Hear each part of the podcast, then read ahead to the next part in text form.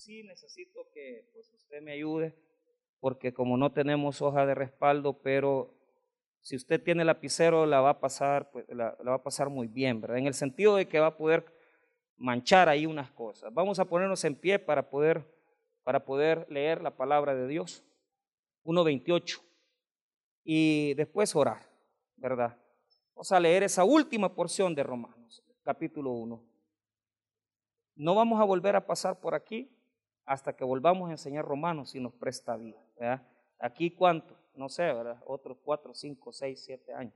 Vamos a ver si Dios nos presta vida y si Él no viene todavía. Dice así, y como ellos no aprobaron tener en cuenta a Dios, Dios los entregó a una mente reprobada para hacer cosas que no convienen, estando atestados de toda injusticia, fornicación, perversidad, avaricia, maldad, llenos de envidia, homicidios, contiendas, engaños y malignidades, murmuradores, detractores, aborrecedores de Dios, injuriosos, soberbios, altivos, inventores de males, desobedientes a los padres, necios, desleales, sin afecto natural, implacables, sin misericordia, quienes habiendo entendido el juicio de Dios, que los que practican tales cosas son dignos de muerte, no solo las hacen, sino que también se complacen con los que las practican.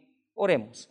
Padre, te damos las gracias porque eres un Dios bueno y maravilloso. Te pedimos, Señor, que puedas hablarnos a nuestro corazón en esta noche y que puedas regalarnos la oportunidad de meditar en tu palabra. Háblanos y ayúdanos en el nombre de Cristo Jesús. Amén y amén. Pueden tomar asiento. Muy bien.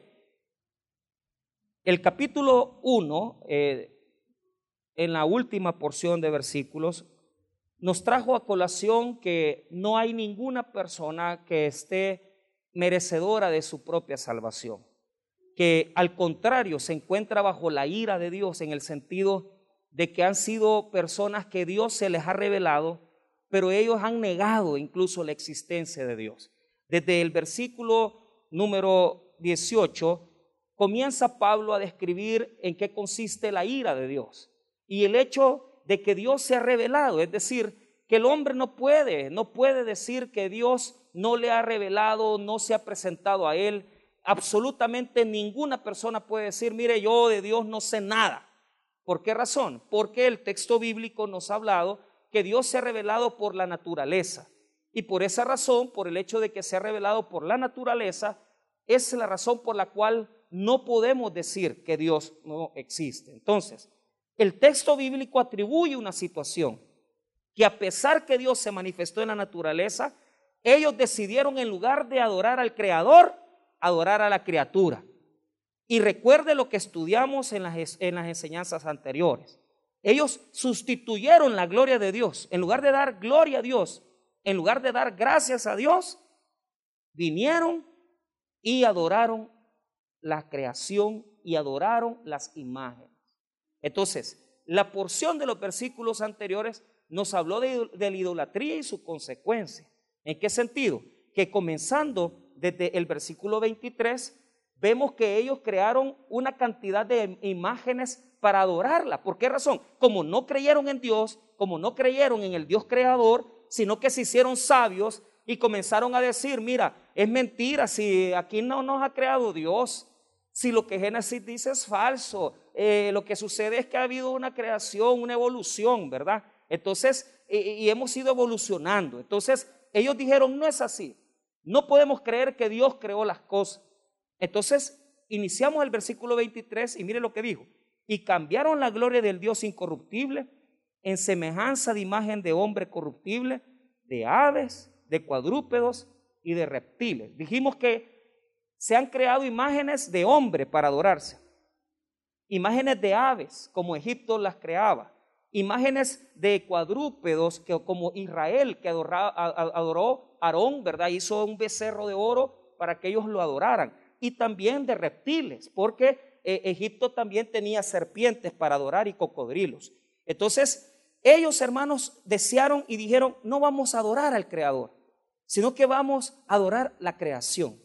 Y esto llevó a que Dios hiciera tres entregas. Fíjese bien, la palabra entrega quiere decir, no es que Dios los hizo homosexuales, no es que Dios los hizo lesbianas, La palabra entrega, la describí la, la semana pasada y las escribimos, la dijimos en, en griego y se lo di en el resumen. Les dije que era que Dios soltó las amarras, no les fue resistente a ellos, sino que dijeron, ¿quieres irte en pos de tu sexualidad? ¿Quieres irte en pos del lesbianismo? ¿Quieres irte en pos de la homosexualidad? Pues no te voy a detener. Por eso es que se traduce en muchas eh, Biblias, se traduce como abandono porque sería no como el hecho que Dios los hizo, no, sino que ellos ya eran, se metieron al homosexualismo, se metieron al lesbianismo y lo que hizo Dios es, vaya, ¿querés destruirte? Destruyete, ya que no quieres reconocer que yo soy tu Dios. Entonces, los textos anteriores que hemos revisado, y se los voy a poner en orden, nos hablan de tres diferentes entregas. La primera entrega estuvo, estuvo en el versículo 24, vea conmigo, por lo cual también Dios los entregó a inmundicia. Entonces, primero los entrega a inmundicia.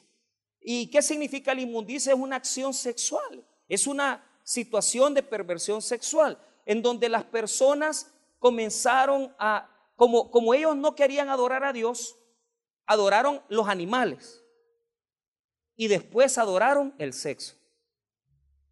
Porque la sexualidad es un ídolo. Y eso es lo que Pablo está diciendo. O sea, la sexualidad es un ídolo. De tal manera que ese ídolo lo llevó a trastornar sus propios cuerpos. Por eso dice el versículo 24, por lo cual los entregó a la inmundicia en las concupiscencias de sus corazones, de modo que deshonraron entre sí sus propios cuerpos. Vaya, ustedes tienen inmundicia, están, entregados a la inmundicia, porque en sus corazones solo piensan en, en ver cómo se acuestan, cómo buscan una mujer, cómo buscan un hombre, pues entonces dele rienda suelta a su pecado. Dele, destruyas. ¿Usted quiere de esa manera? Pues éntrele. Dios dice, fue entregada esa persona a la que a la sexualidad desordenada. Entonces, los versículos 25 al 27 nos hablan de cómo se trastornó eso.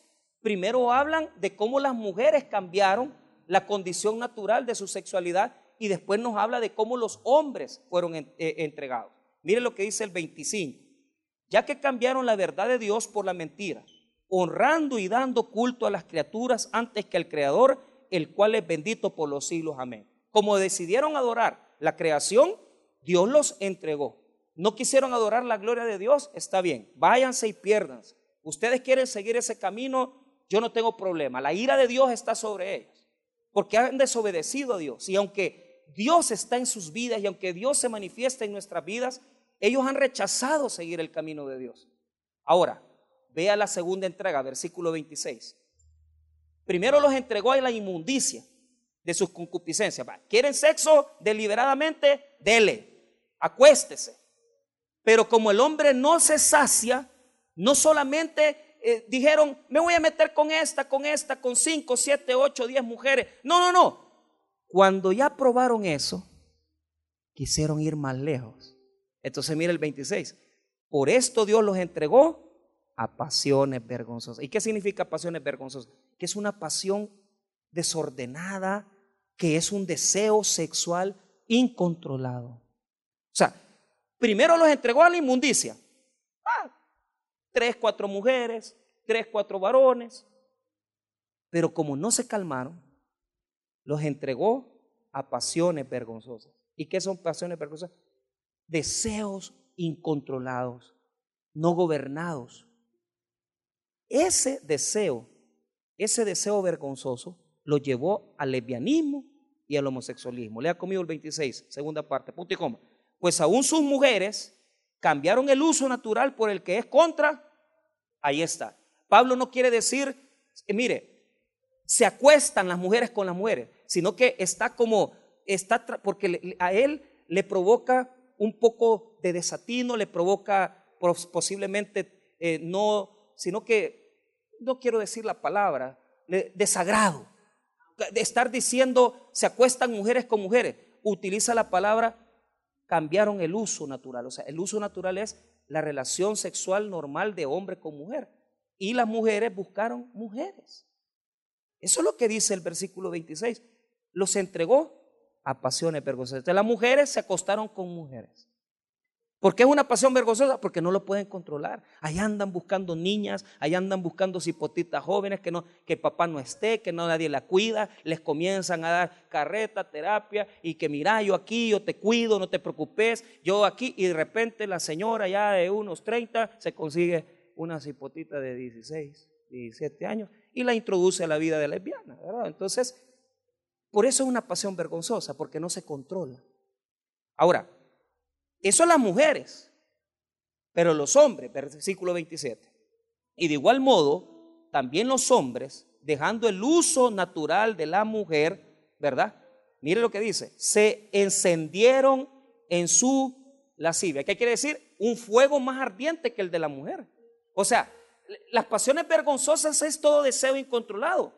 Pero dice que el hombre se encendió en su lascivia. ¿Qué quiere decir?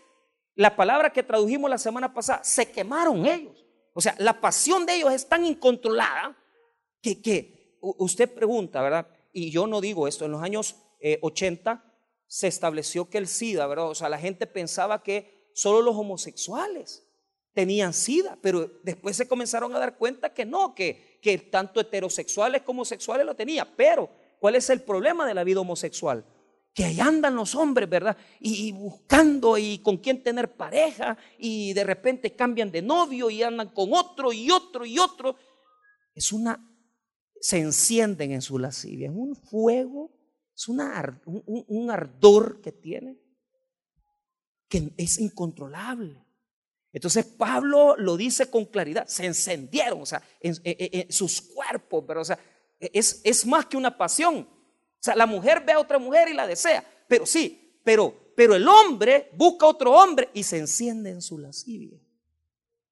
Y mire qué feo lo que dice el último, dice, se encendieron en su lascivia unos con otros, cometiendo hechos vergonzosos, hombres con hombres, y recibiendo en sí mismo la retribución de vida a su extravío. O sea, la consecuencia es que ellos mismos están viviendo ese estilo de vida, esa es la recompensa que han recibido la recompensa que tienen es vivir una vida miserable, vivir una vida, eh, pastor, mire, he tenido que pagarle a un varón, ¿verdad? A un cipote de una gasolinera, o sea, es una vida vergonzosa, horrible. Eh, entonces, Pablo está diciendo, mira, esto es lo que el hombre ha hecho, esto es lo que el hombre ha creado, porque ha dicho no a Dios. Pero ahora, después de hablarnos de los pecados sexuales, que devienen de no creer en Dios y no tomar en cuenta a Dios en nuestra vida, ahora nos va a hablar de los pecados morales. O sea, del versículo número 23 al 27 están los pecados sexuales. Del versículo 28 al 32, los pecados morales. ¿Qué implica eso? Los que cometemos todos, porque usted dice, a mí no me aplica ese texto porque yo ni soy gay ni soy lesbiana. Sí, pero aquí viene una lista, se llama catálogo de pecados o catálogo de vicios, de 21 vicios. O sea, es imposible que, mira, yo ya me hice la cuenta yo solo, ¿verdad? Y salgo un poquito mal, ¿verdad? Aquí no te, va no te va a tocar nada de sexo, solo te va a tocar de moralidad. Entonces, del 28 en adelante son pecados, son faltas morales. Entonces, si usted no está en los primeros, no se identifica con esa vida sexual desordenada, no se preocupe, porque aquí viene la lista de nosotros. Entonces, son 21 fallas morales, son 21 faltas morales. Ahora, alguno dirá, mira, es más 22, pero, pero por ahí andan. Yo, haciendo la cuenta en el texto griego, son 21, ¿verdad? Pero el problema es que hay palabras ahí que no están en el griego. Entonces, por eso puede subir o bajar. Ahora, ¿cómo los dividimos? ¿Cómo los dividimos? Mira, dice la palabra de Dios que estando el hombre rechazando a Dios, entonces ahora va a ser la tercera entrega. Primero los entregó, ¿a, qué en el versículo 24? ¿A qué los entregó en el 24? A la inmundicia. En el 26, ¿a qué los entregó? Solo hermano Mario responde. El 24 los entrega a la inmundicia, sexualidad desordenada en general. El 26, pasiones vergonzosas, sexualidad depravada total. 28, los entrega a una mente reprobada. Mire lo que dice el 28. Y como ellos no aprobaron tener en cuenta a Dios, Dios los entregó a una mente reprobada. para hacer cosas que no convienen. Entonces aquí hay tres ideas. Primero, dice que ellos no aprobaron tener en cuenta a Dios. La palabra en el griego quiere decir que ellos, hermanos, vieron a Dios y no lo tomaron en cuenta. O sea, dijeron, no, yo no apruebo a Dios. Ellos, ellos dijeron, no apruebo a Dios. Imagínense. Yo, yo no apruebo tomar en cuenta a Dios en mi vida. Eso es lo que está hablando el texto 28. No probaron tener en cuenta a Dios. ¿Qué quiere decir tener en cuenta a Dios? O sea, aplicarlo, llamarlo para vivir su vida diaria, para tomarlo en cuenta en su vida de ir a trabajar, de ir a acostarse, de ir a hacer las cosas con su familia. Ellos a Dios no lo, no lo tomaron en cuenta, lo vieron y lo desaprobaron. Y dijeron, a mí no me parece venir y ser religioso, a mí no me parece orar con mi familia, a mí no me parece visitar una iglesia. Entonces, como ellos no aprobaron a Dios, ellos van a recibir una mente reprobada. O sea, ellos a Dios no lo aprobaron y Dios le dio una mente reprobada. ¿Y qué lleva la mente reprobada? Mire lo que dice ¿Qué es lo que le provoca la mente reprobada? Después de la coma del versículo 28. Para hacer cosas que no. ¿Cuáles cosas que no convienen? 21 cosas éticas, morales. O sea, en el hecho de que ellos no tomaron en cuenta a Dios, Dios les reprobó su mente. ¿Y qué significa reprobar en este texto? La palabra dokimon en griego, dokimos, quiere decir cuando una moneda no tiene la calidad. O sea, cuando en el, en el tiempo de los griegos, cuando las monedas eran de metales, entonces cuando un metal estaba muy sucio y no servía, oiga la palabra, no servía para moneda, se sacaba de circulación, porque era una moneda inútil.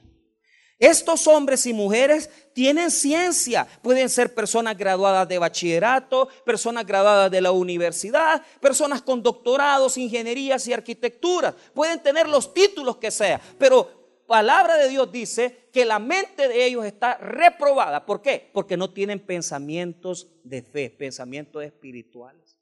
La palabra doquimón quiere decir que la mente de ellos es como un edificio es como un edificio con telarañas y deshabitado, sucio y abandonado. Solo hay oscuridad en su mente.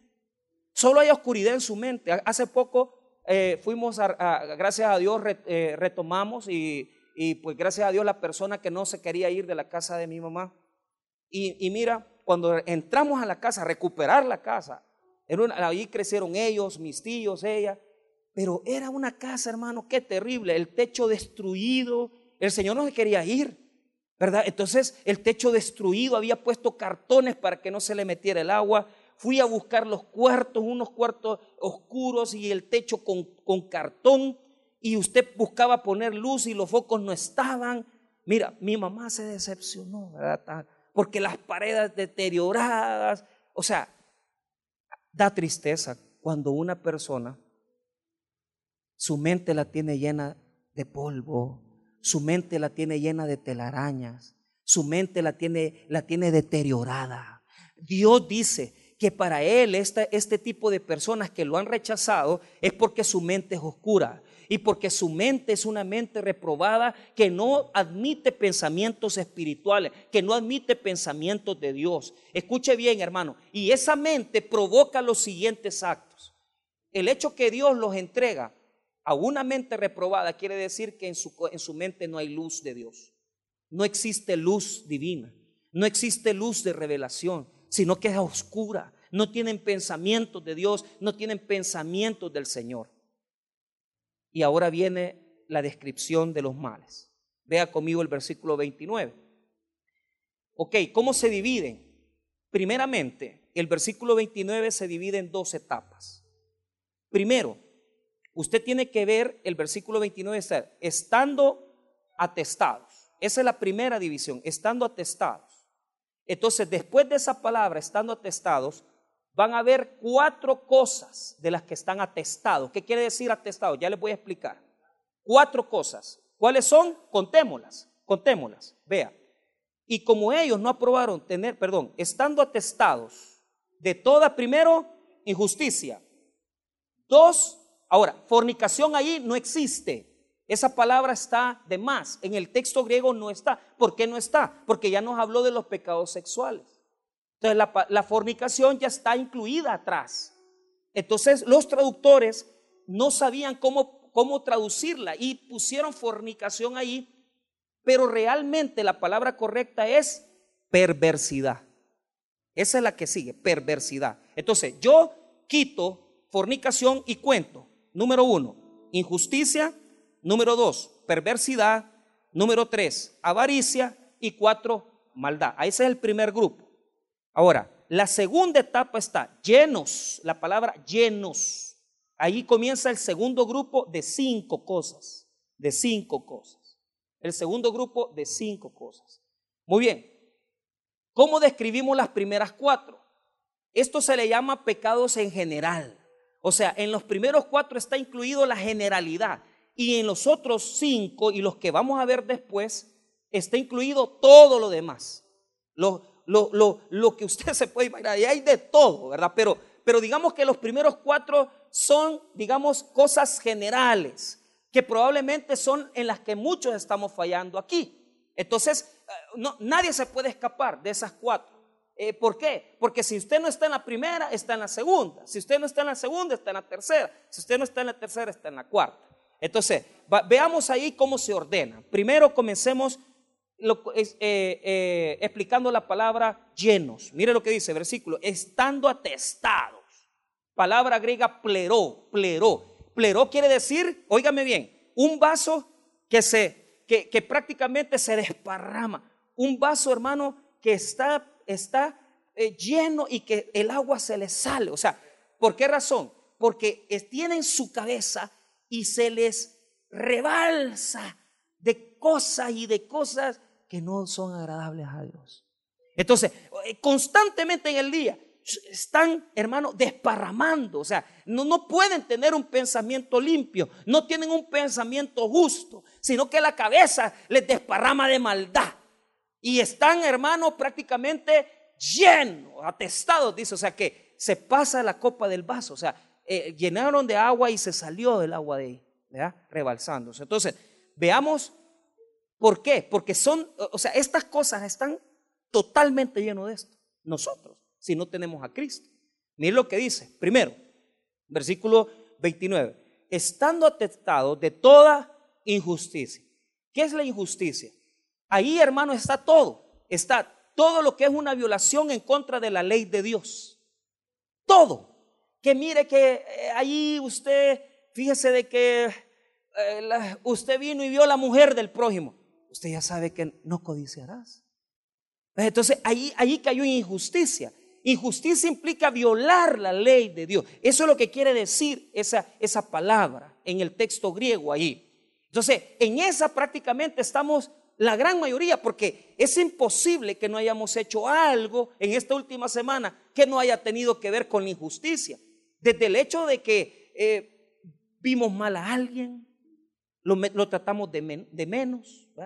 O sea, alguien nos pidió ayuda y nosotros rechazamos ayudarle. O sea, la injusticia es toda la violación de la ley de Dios. Número dos, allí después de eso habla de fornicación. Yo le dije que la descartáramos porque ya está incluida en los textos anteriores. Veamos a la perversidad. Ok, ¿qué es la perversidad?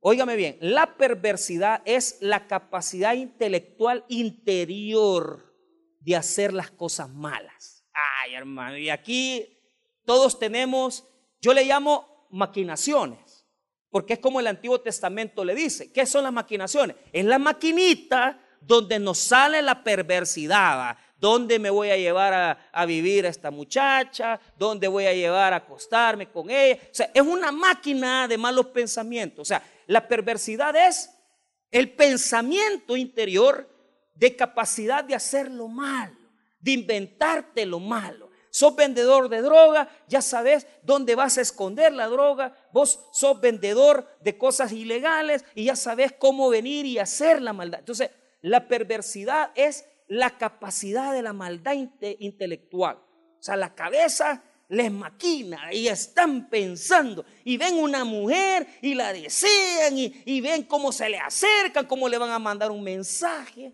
Y entonces es duro porque, eh, ¿verdad? Me decía, me decía alguien esta tarde, ¿verdad? Me decía, este, eh, mira, me enseñaron los mensajes y, entonces, y que anda con otro, otro hombre, fulana de tal. Y, entonces yo digo, y, yo conozco la persona que dice eso, ahora pero a mí me parece una persona que no tiene, no tiene eh, valor moral para, para estar diciendo, acusando a una mujer de eso. Entonces, pero, pero yo, yo, yo, digo, la maldad este va a estar inventando que esta señora tiene amante, o sea, yo no es que esté defendiéndola, pero, pero le conozco, yo digo, bueno, yo digo mucho eso, pues. Ahora, digamos que es perversidad de él, porque a él sí lo conozco, yo sé que le da rienda suelta a la cabeza. Entonces, perversidad es la incapacidad intelectual de pensar y hacer lo malo. Ahora, veamos la avaricia. La avaricia es el deseo desmedido por algo ¿verdad? Que queremos, ¿verdad? La avaricia es, entra todo, dinero, entra, o sea, querer, querer más y más y más y más, deseo desmedido de querer más. Entonces, digamos aquí, o sea, si usted no está en la primera, en la segunda, hermano, la avaricia nos corrompe, porque muchos hermanos, de verdad que eh, no solamente, ¿verdad? Me, contaban ahí una cosa de un albañil de la iglesia y el hermano le estaba trabajando a esta señora y fue bien terrible, ¿verdad? Porque la señora es, vive en Estados Unidos, ciudadana americana, tiene su pensión, tiene su dinero, le estaba haciendo un trabajo en una casa que vale 150 mil dólares. Y la señora vino y le dijo, mire, lo voy a invitar a comer. Y cuando lo llevó al comedor de por ahí, ¿verdad? Mire, este, deme 25 centavos de arroz. No, hombre. Y comenzó a comer 25 centavos de arroz, un cuarto de pollo y, y una tortilla. Mire, hermano, él, él, fue el que me comentó a mí, él se indignó. Mire, señora, mejor yo la voy a invitar a usted. ¿Por qué? Porque es tacaña. Entonces, ¿cuál es el problema? O sea, en la, en la, tacañería está en la avaricia, ¿verdad? Porque el deseo desmedido y no gastar y guardar y guardar y no compartir con nadie. Eh, eh, ¿Cuánta gente con el dinero demuestra que no son creyentes? Porque, ¿Por qué demuestra con el dinero que no son creyentes? Porque además que son egoístas, no, no le ayudan a sus hijos, no le ayudan a nadie, ¿verdad? Y, y, o sea, su pobreza no es económica, es intelectual y espiritual. Porque si ellos supieran realmente lo que es tener un poquito de dinero y compartir, su vida fuera de bendición. Pero le digo honestamente, yo he llegado a la realidad, a, establecer que dependiendo cómo nosotros manejemos el dinero es el concepto que tenemos de Dios. Porque desde el hecho de que si diezma o no diezma, una persona, hermano, ahí demuestra si cree en Dios o no. Número dos, si es una persona dadivosa que comparte, no tiene realmente que aferrarse al dinero. Pero cuánta gente, ¿verdad? un egoísmo, una cosa de ah, una avaricia terrible, una voracidad, ¿verdad? Entonces, ahora, vea la siguiente, maldad, maldad. Entonces, esa maldad es, esa es la maldad ejecutada. O sea, la perversidad es la intelectual, la maldad es cuando ya usted lo hizo. Maldad, la palabra aquí, que quiere decir ser malo de todos lados. O sea, ese, ese personaje, ese personaje, ese personaje prácticamente, hermano, en cualquier lado donde lo ponga, lo va a poner usted, le va a robar. Eh, que mire que lo va a poner allá y, le, eh, va a estafar. Eh, deja a la mujer, no, no, cuida a sus hijos, la mujer no, no, no, la respeta. Es un malo en todas las áreas. Pero fíjese que yo estaba revisando y, y, de verdad que, que, ahí entra quizás todos nosotros, ¿verdad? Porque, porque si no tenemos una perversidad, entramos en la maldad. Entonces, Allí es un combo que yo le doy ahorita. El combo principal que le doy aquí en Wendy's y en Burger King es un plato donde está primero los pecados de injusticia, que ahí es el plato fuerte. Número dos, el pecado de perversidad, que es la maquinación intelectual. La avaricia, que tal vez no tenemos pecados sexuales, pero somos codiciosos, nos gusta el pisto. Y la maldad, pues que ya es aquella situación de toda la generalidad, ¿verdad? De, de, el hacer lo malo, ejecutarlo. O sea, ya no usted se quedó con la perversidad intelectual, sino que fue a traer la persona, eh, la llevó, sabe que ella está casada, sabe que él está casado, y usted ejecutó la maldad. Entonces, en esa generalidad está todo lo demás. Ahora, cuando ya hizo lo general, Pablo ahora nos va a introducir a cosas específicas, cosas específicas en la segunda parte del verso están cinco cosas específicas. Mire el versículo 29. Cuando llega a la palabra llenos de, ahí comienza la segunda parte. Entonces veamos cuántos son. Envidia, homicidios, contiendas, engaños y malignidades. ¿Ok? ¿Cómo se dividen estos? ¿Cómo se dividen estos? Estos, estas fallas tienen que ver todas con la parte económica. Todas con la parte económica. O sea, yo le dije a lo general, hablamos de la avaricia, ¿verdad? Primero, ahora él va a ser específico y él va a decir, mira, todas estas áreas son áreas en las que fallamos en la parte económica. Entonces, veamos cuáles son, cuáles son en la parte, digamos, económica, la parte material, si así usted lo quiere llamar, llenos de envidia. Entonces, esta envidia es un deseo por tener lo que no, lo que es prohibido. Un deseo por tener lo prohibido.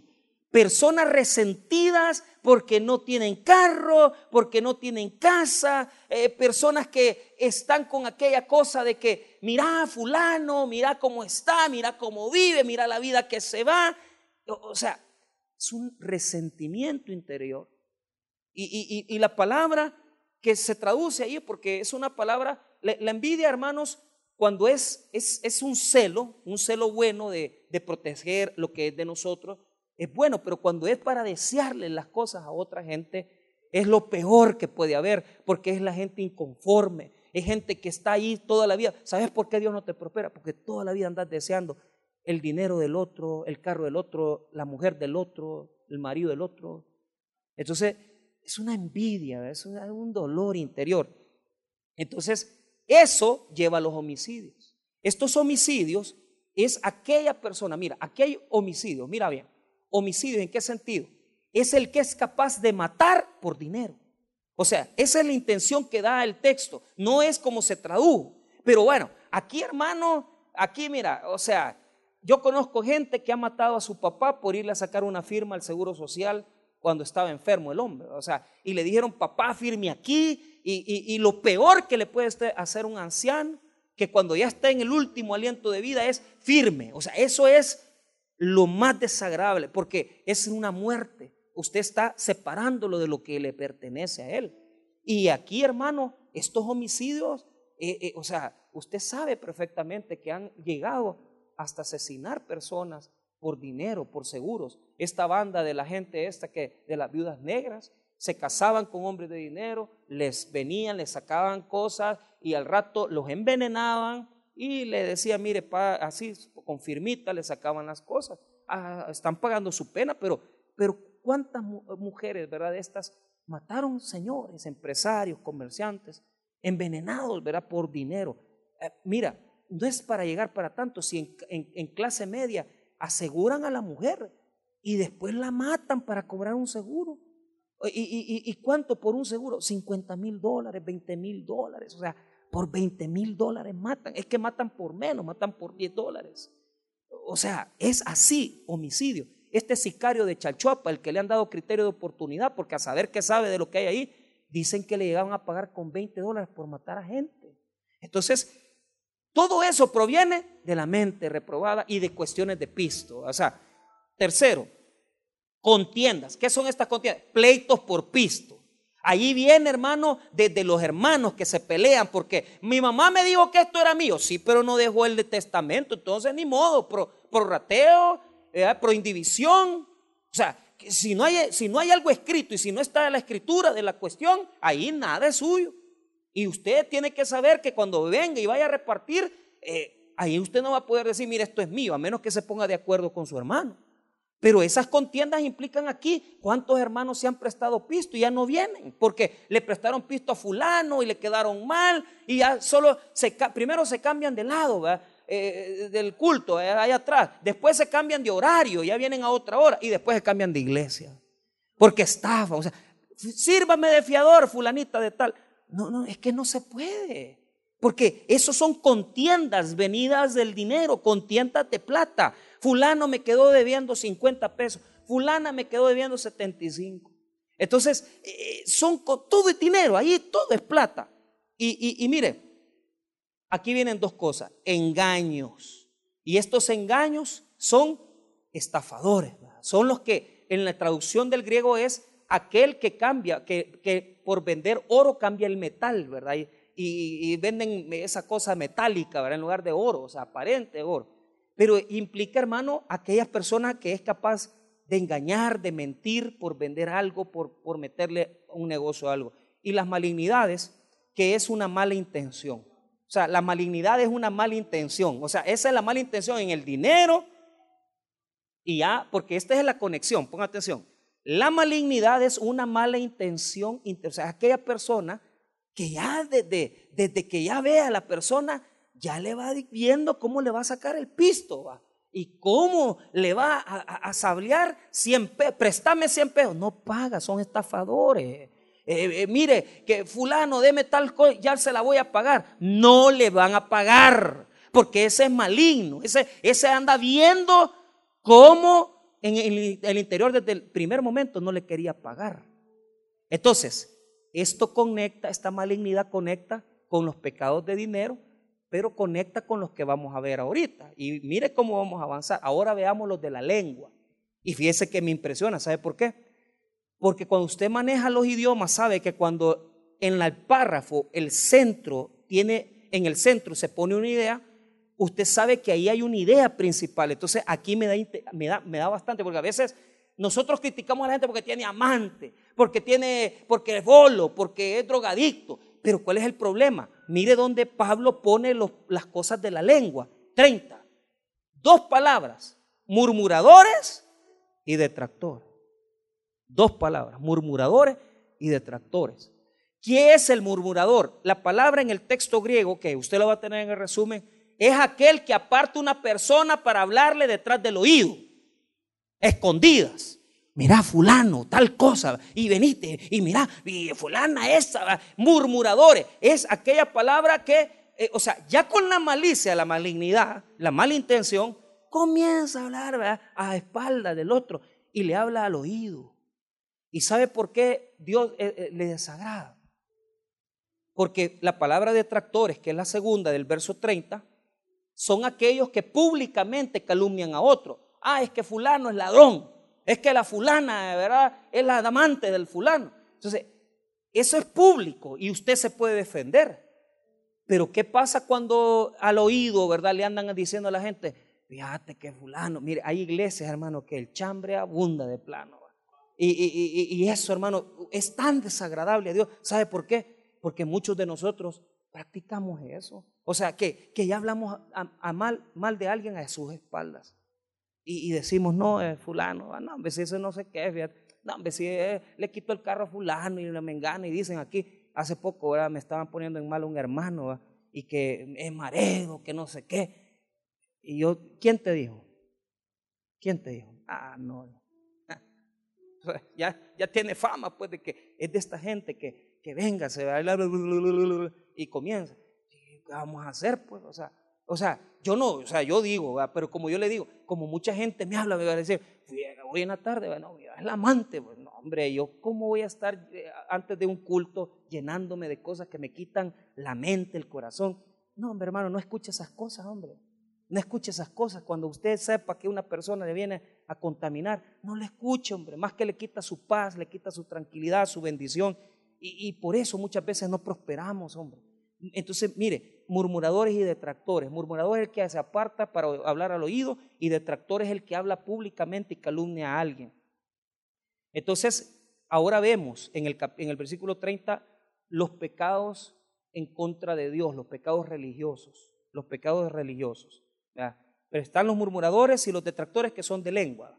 Ahora, veamos los religiosos en contra de Dios. Primero, aborrecedores de Dios. ¿Quiénes son estos aborrecedores de Dios? Los aborrecedores de Dios son los que han rechazado. Los que, los que verdaderamente ya les hablaron del Evangelio, los invitaron, no quieren venir. Entonces, pero fíjese que en el texto aparecen como aborrecidos de Dios. Así es como debería traducir, aborrecidos de Dios. Aborrecidos de Dios. ¿Y por qué Dios detesta a los aborrecedores de Dios? Porque el pecado que está aquí, en estos cuatro que vamos a leer, detrás es el orgullo. Es el orgullo. Entonces, los primeros son los aborrecedores de Dios. Segundo, los injuriosos. ¿Quiénes son esos injuriosos? Los que con palabras, ponga atención, los que con palabras humillan a la gente, la ven inferior a ellos. Ya sea con malas palabras o con palabras prepotentes. ¿Y vos qué, vos qué, grado hiciste? ¿Y vos, y vos, y vos quién sos? Y, maltratan al empleado, maltratan al que ven, se la llevan que son gran cosa, vende menos a los demás. Injurioso. Pero la palabra injuria quiere decir que con la boca, es que con declaraciones de su boca ven y hacen sentir de menos a las personas. Entonces, mire cómo está conectado. Son aborrecedores de Dios porque sienten orgullo. Pero su lengua, su boca, es una lengua, hermano, que humilla a los demás con sus palabras, con sus con sus declaraciones. La siguiente palabra, soberbios, así en limpio, ¿verdad? Los soberbios es aquel, aquel en este texto eh, eh, tiene que ver con aquel, aquel sentimiento de superioridad. O sea, no es el que anda diciendo, es el que se cree. Por eso fíjate que bien interesante, la palabra fánero está al final de esa construcción de, soberbio, porque no es la palabra normal para soberbio, sino que es el que se cree la gran cosa y viene a la iglesia y cree que es la gran mujerona, que es el gran hombrón, y aquí yo qué, pues, y, yo me siento donde yo quiero, y qué. ¿Ah? El pastor, no, no, o sea, yo digo en general, ¿va? porque él se cree más, mejor que su mujer, se cree mejor que eh, el marido, lo ve de menos. O sea, la soberbia es una condición intelectual, pero interior espiritual, que lo hace sentir más agrandado. Ah, el pavo real. Es el que yo aquí soy el mejor. Y yo aquí soy, si, esta iglesia, si yo me voy a esta iglesia se cae. Vaya. Entonces, soberbios, altivos, altivos. La palabra altivo es la palabra, la palabra altivo es fanfarrón, así se traduce.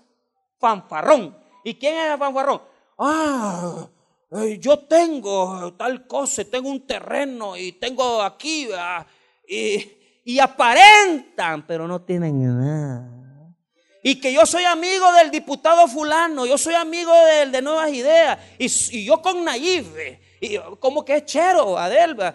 Y si llega, vaya a casa presidencial, pues, ¿ah? la guardia le van a tirar y ahí nomás lo van a amarrar. Que es amigo del diputado, vaya a la asamblea, no va a poder ni pasar de ahí. Ni un favor le van a hacer. ¿Cuál es el problema? Hay gente que le gusta. Yo soy chero, yo estudié. Si ni te conocen ni saben quién sos. Pero, pero son fanfarrones, altivos. Mire cómo se conectan los pecados. Aborrecedores de Dios, injuriosos, soberbios, altivos. Son cuatro pecados de orgullo. Y después, inventores de males. Estos son los que andan, andan los inventores de males son los que las cosas malas las andan haciendo cada vez mejor. Sea, inventan cómo, imagínense meter droga por neumático, Imagínese meter droga por, por, submarino. O sea, andan viendo cómo innovar en la maldad. Ya no les basta que se metieron con la mujer de un, de un diácono y ya se quieren meter con la mujer de otro servidor. Y andan viendo ahí cómo andan taloneando la maldad. ¿Verdad? Desobedientes a los padres. Y eso, hermano, entra en un centro, ¿verdad? Principalmente porque en tanto en la cultura romana como judía era una de las peores ofensas. Era las peores ofensas. Entonces, ahora cierro en el 31. Mire bien, estos se llaman pecados emocionales, las faltas emocionales. Y veamos aquí, necios. Fíjese que yo, eh, yo, yo dije, voy a traer la traducción para que no, no pecar de, de, de chambroso, dije yo. Escuche cómo lo traduce la Dios habla hoy. No quieren entender. O sea, el necio es aquel que ya le dijeron qué es lo que tiene que hacer, pero no quiere entender. Le deje de beber, deje meterse con la mujer. Y ellos necios, cerrados. Porque su corazón, sus emociones, su intelecto no quiere abrirse al consejo. Y, la, gente, la familia le dice, los amigos le dicen, pero son necios, necios. La segunda, desleales. En esa ¿Sabe cómo se traduce? El que promete y no cumple. El que, el que dice, mira, mañana te voy. Mentira, no va a hacer nada mañana. O sea, Y ahí, hermano, entramos una cantidad de personas que, que rompen los pactos. Le dicen al hijo, mira, te voy a llevar. No lo llevan, es mentira. Porque son desleales. Por eso son contra el afecto. Ahora, ¿por qué? Mire, mire el tercero. Sin afecto natural. ¿Y qué quiere decir sin afecto natural? Que no quieren a nadie. No quieren a nadie. No quieren a la mujer, no quieren a los hijos, no quieren a, nadie. Ellos son egoístas, les vale todo mundo. Solo a ellos les importa su propia vida. Y mire, implacables no está, no está en el griego tampoco. No está, esa palabra no está. No, no sé por qué la metieron, no lo investigué. Pero sin misericordia es aquellos que no tienen compasión de nadie, pedantes, eh, pasan por encima. Entonces, reuniendo los tres grupos, que, o cuatro digamos, yo los dividí de esta forma. Primero, los grandes pecados generales del versículo número 29 en la primera parte. Luego, en la segunda parte del 29, las faltas económicas. En el principio del 30, murmuradores y detractores, las faltas de la lengua. De ahí, de aborrecedores de Dios, ¿verdad? Injuriosos, soberbios, altivos, todos son pecados religiosos de orgullo inventores de males y desobedientes a los padres entran en la misma clasificación. Y los del 31 todos son pecados de afecto, porque no quieren a nadie, porque les dicen las cosas, son necios y le mira, ya no te metas con fulano, ya no te y ellos siguen y siguen y no entienden. Y, no les importa a nadie, ellos solo son ellos. Y cerramos. Mire lo que dice el 32. Quienes habiendo entendido el juicio de Dios, que los que practican tales cosas son dignos de muerte. No solo las hacen, sino que también se complacen con las que las practican. Entonces, ellos hacen esas cosas, pero si ven a alguien que las hace, se, le agrada. Ay, mira, mira cómo trató a fulano, al mengano, mira cómo le respondió. Y las practican y las felicitan a los que andan haciendo eso. O sea, ellos son impulsores del mal. Son los que le meten el trago al, borracho. Son los que le meten la mujer al que, le gusta, ¿verdad? El montón de mujeres. Son aquellos que echaste un traguito más y al rato ya está bien doblado él y él no está tomando. Entonces, e, ese es el problema de esto. ¿Sabe por qué, hermano? Ponga atención. Cuando una persona rechaza a Dios, es entregado una mente reprobada donde hay oscuridad. Y de estas 21 cosas, para la gloria y honra de Dios, podemos decir que antes podíamos haberlas practicado las 21 posiblemente. Pero desde que Dios Jesucristo tocó nuestro corazón, estamos luchando y peleando para no cometer estas. Y nos duele cuando cometemos estas cosas, porque sabemos que el Espíritu Santo convirtió el corazón de piedra en un corazón de carne. Y aunque nos falta cambiar mucho, sabemos que el Señor ya comenzó la buena obra y vamos a ser transformados cada día de gloria en gloria en Cristo Jesús. Vamos a orar. Padre, gracias por tu palabra.